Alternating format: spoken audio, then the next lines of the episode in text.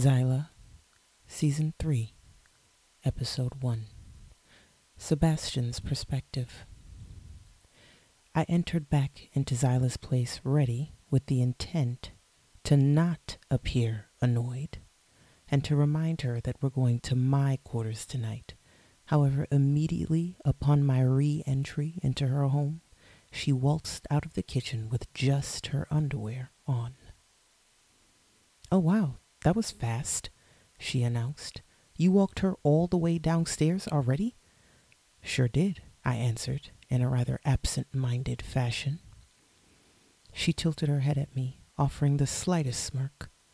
She was well aware of what this appearance of hers was doing to me. "Well," she started, "I put the cookies in the oven because they're better when they're warmed. I just wanted to go take a quick shower, so can you keep an eye on them?" she asked, walking right past me. I grabbed her elbow. "No."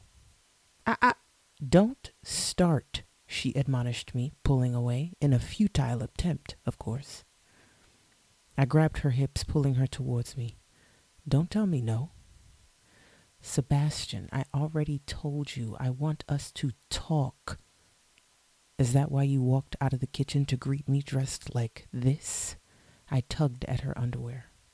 "I planned to be in the shower by the time you got back up." "Then let's go shower," I offered. She laughed. "That's not what I meant. I'm serious. Let me shower," she demanded, pulling away. I followed her to the bathroom, where she promptly closed and locked the door in my face. "Do not break my door," she shouted from the other side. I chuckled peacefully, retreating to go check on the cookies. As I walked past the dining room table, I noticed that she left her phone out. Michaela's name lit up the screen. The little impromptu meeting we had in the hallway immediately flooded my thoughts. She knew I couldn't share certain pieces of information with Zyla. Her fears that I will reveal her true feelings to Zyla is causing her to feel the need to hold that case over my head. But she was hiding something else. And she appeared more fearful of that, whatever it may be, than my subtle threat to expose her. Whatever it is, I will find out.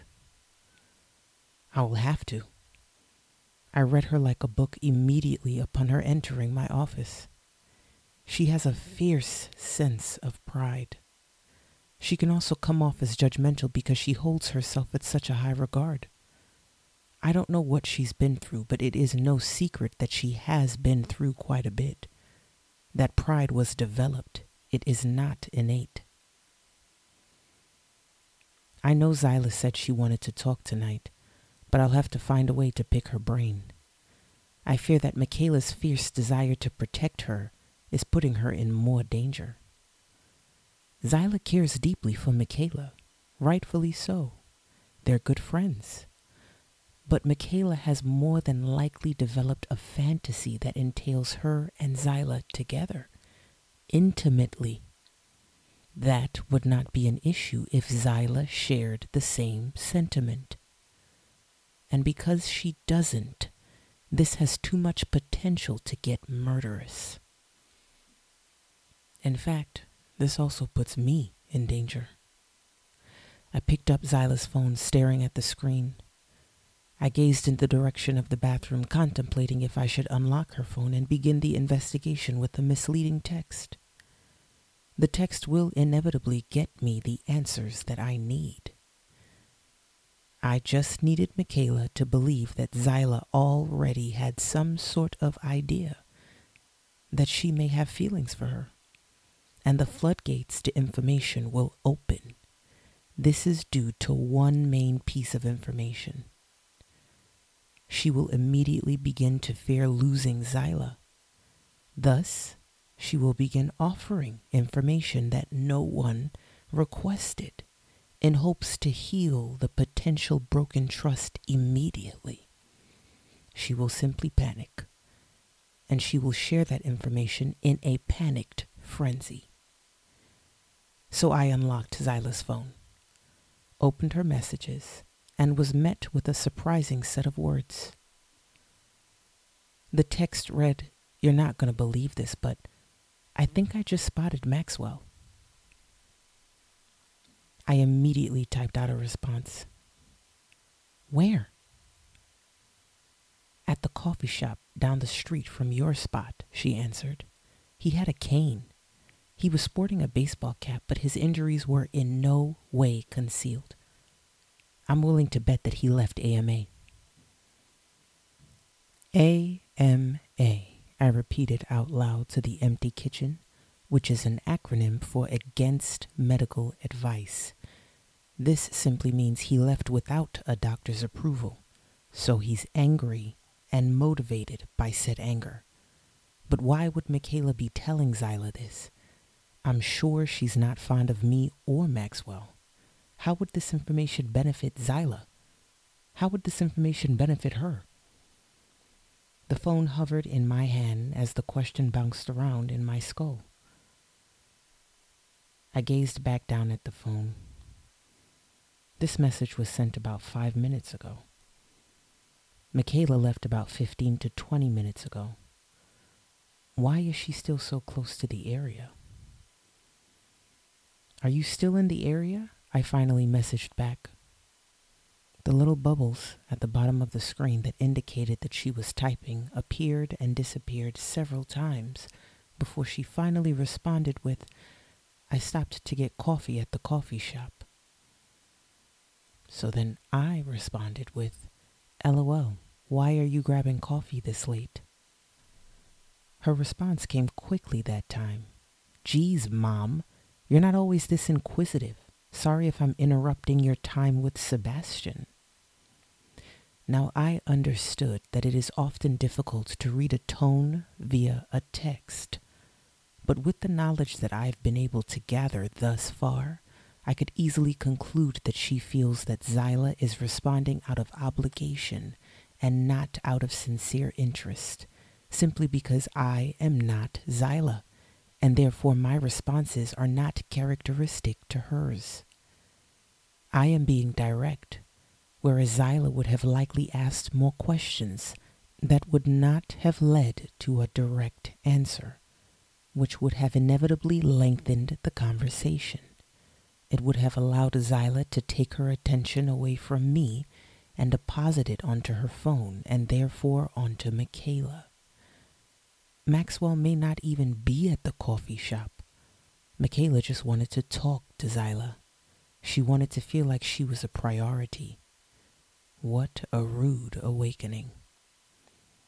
Just as I was ready to claim a victory in this deceptive fight, Zyla's phone lit up again.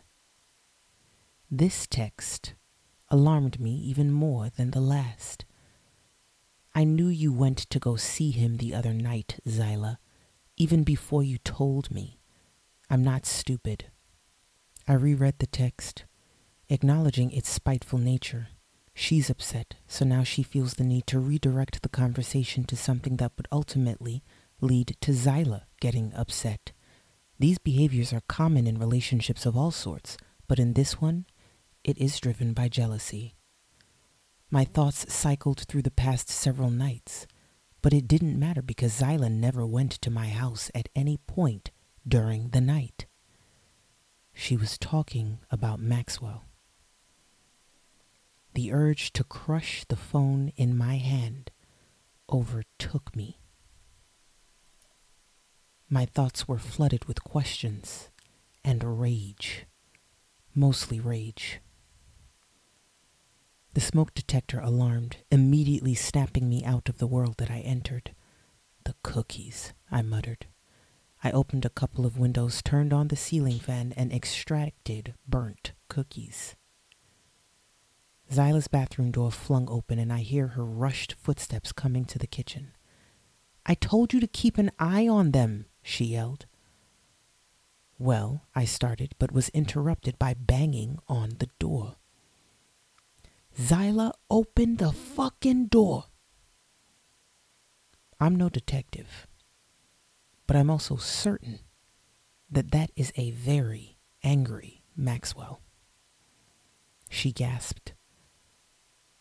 Turned out, Michaela wasn't lying.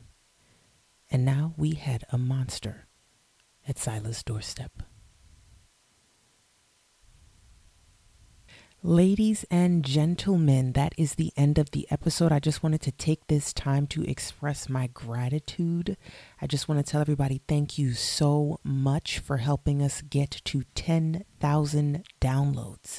This is truly amazing. It is helping me push this podcast in the direction that I want it to go in. The goal is to ultimately turn it into a bigger project. And thanks to you guys, we are moving in that direction. This is season three, episode one, and hopefully you guys have noticed the change of the cover art for the podcast. I finally settled on the best design, and it captures seduction and mystery all in one. So again, I just want to say thank you guys so, so much. Slide over to my Patreon for updates on the progress of this project turning into a bigger project. And don't forget to support your girls, support the podcast, and uh, subscribe. Hit that subscribe button and talk to your friends. Share it. Talk to your loved ones and tell them how amazing this podcast is. Anyways, thank you, thank you, thank you. Enjoy. I have more episodes coming soon.